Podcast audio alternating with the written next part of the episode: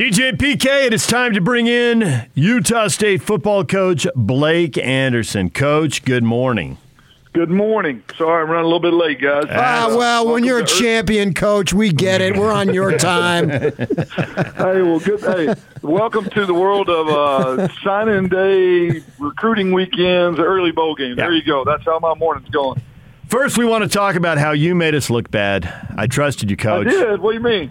I trusted you. I, I listened when you talk during the year, and you're like, we're good when we get people in space. But we're not as physical as some of these teams we're playing. We can get pushed around. I saw the Wyoming game. I'm talking about the conference title game with San Diego State. All they do is push people around. I did say, and it was because you did say, hey, we're pretty good in space. And I saw how Fresno threw for 300 yards. And I said on the air, the Aggies are the underdog, but they got a shot. If you can throw it like Fresno did, San Diego can be beaten. That's the only time they were beaten. But they didn't come close to pushing you guys around. What happened? You know, we we learned a lot about ourselves in the Wyoming loss, and I think it had a huge impact on us. Just how we approach the game schematically, the packages that we matched up with them on the field defensively, and probably as big as anything, just just the mentality of our guys. They were embarrassed by that game. They we challenged them and we made some adjustments, but honestly, we just we just had to go out there and be willing to play that style of ball and they felt uh, they went in with a big chip on their shoulder. We wanted to prove that we could play physical ball, that the Wyoming game was not who we are. Uh, we, we've been putting those guys in that position since we got here, and in that particular Saturday, we just we just were not the team we wanted to put on the field, and and man, they responded in a huge way. I thought we made good adjustments, X's and O's wise, but mainly our guys were going to prove to everybody that we could play that kind of ball, even though we were a little bit smaller and we don't, you know, pound for pound, we're not the biggest or, or maybe in the most powerful, but there's a mentality about it, and that's just good old blue collar, you know, roll your sleeves up, you know, go to work, and and that that was what we needed on that day, and we got it in a big fashion. I thought myself, and I got hoodwinked by you guys, that uh, winning the Mountain West uh, division, the, the Mountain Division, would be the achievement because, you know, I didn't expect it. Uh, I don't know who did. Maybe you did, but the rest of us didn't uh, objectively. So I was sort of bought into the premise, well, happy to be here type of thing. Great season. Uh, we'll celebrate, you know, and Aztecs are really good, but nevertheless, you just pulverized them and just a shocker to me. So now I'm not going to be hoodwinked this time around this week. it's not about just happy to be here, bowl game.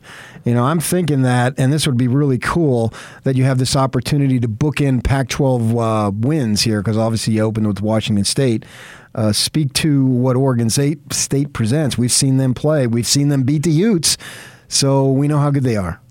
Yeah, I, and I think they're playing their best ball down the stretch. Uh, I guess, you know, the experts say we're seven point underdog. I, I'll be honest, I thought it'd be that or maybe even a little bit more. Uh, they are, I I think they're really, really good up front on the O line. They're up for some awards there. And the quarterback does a phenomenal job of sitting in the pocket and delivering the ball. They play extremely hard as you watch on tape. You can tell that they're excited about how things are moving in the right direction. And hadn't been to a bowl game in a while, so they'll be excited to be there. Um, there, it's it's you know it's just like we talked about when we played Washington State. It's very similar to the matchups with San Diego State and BYU and, and Boise. Just the length and the size that we see throughout the course of the year, they fit right into that mold. We're gonna have to play our best ball to win. Uh, our guys are not taking the approach happy to be there, take the trip, season's over. Absolutely not the opportunity to go nine and uh, you know to go from one and five to eleven and three, and have two Power Five wins and a conference title would solidify this senior class and this particular team. You know, really that that'd be the that'd be the best season in school Yeah. history. You know, Yeah, they yeah. they went eleven and three years back, but were not able to win the championship. Did not have you know two Power Five wins. I mean, this would be something that you just you don't ever get a chance to do this. And, and we just, I think our guys are hungry to try to finish well. They know the challenge, but to try to finish this thing off, uh, and just, it'd be one of those seasons that, that you never, never forget. Right. So while you're working on that, you also have this early signing day coming up, which has turned out to be a really big deal. But the portal's turned out to be a big deal, and you really cashed in on the portal to build this team. And I know the NCAA's got a waiver to the 25 this year, so there's room for a few more portal guys and all that. But how are you deciding? Hey, this is who we want out of high school. This is the number of spots we got to hold for kids out of the portal. Um, how and why are you balancing those?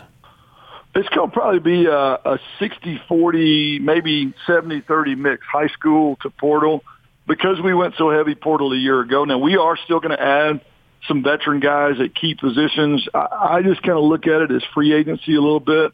Um, try to build a solid base of high school kids, and I love the committed class we have.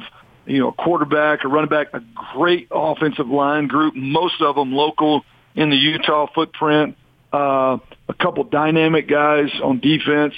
So we, we really love the bulk of this class is high school, but we are going to plug in some veteran guys along the way to fill key spots where we're losing a great deal of productivity.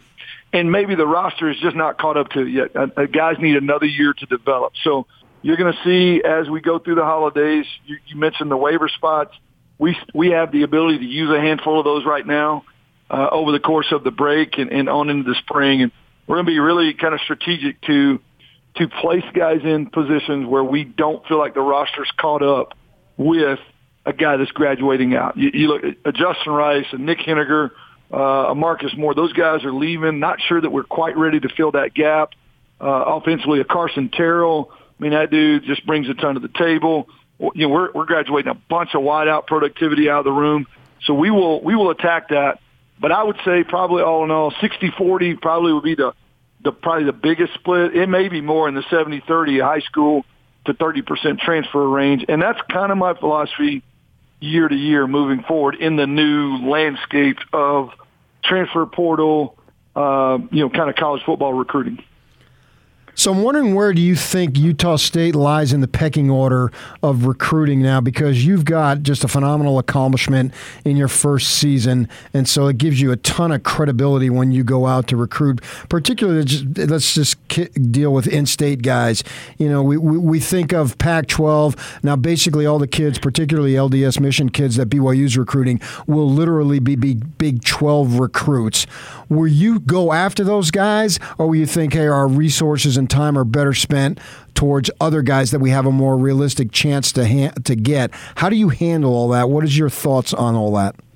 I think every kid's different. We go to battle on any kid that we think can can bring value to our football program, and we don't we don't really care if they've got a, a Power Five offer or, or they don't have any offers. We've we've some of the best players we've had in in our program over the course of the last 15 years or so have been guys that nobody else offered. We saw value. We brought them in. They exceeded everybody's expectations. Guys went on to the NFL and, and played great careers. So we really just look for what fits us, which is always dudes that love ball, guys with high motors, and do they fit schematically? And honestly, do they fit our culture? Just they want to be a part of kind of this environment. It's a it's a family environment. It is uh, it's about accountability and discipline, and they need to be willing to, to kind of be around a group of dudes that that operate the way we do. Now, we are going to battle head to head with a bunch of those people you just named, and occasionally we're going to beat them, and sometimes we're not. You know, we just had a commit flip from Utah to us this weekend. Right. But then we've got guys that we, you know, we've lost battles to Utah, BYU, and Boise uh, as well. We're going to win some, we're going to lose some. Luckily, the footprint has has got a ton of good players in it. I think the transfer portal kids are looking for something specific. So I think our style of play on offense and defense helps. I mean, we're top three in the countries in tackles for loss and sacks, kids that want to be a part of that style of defense.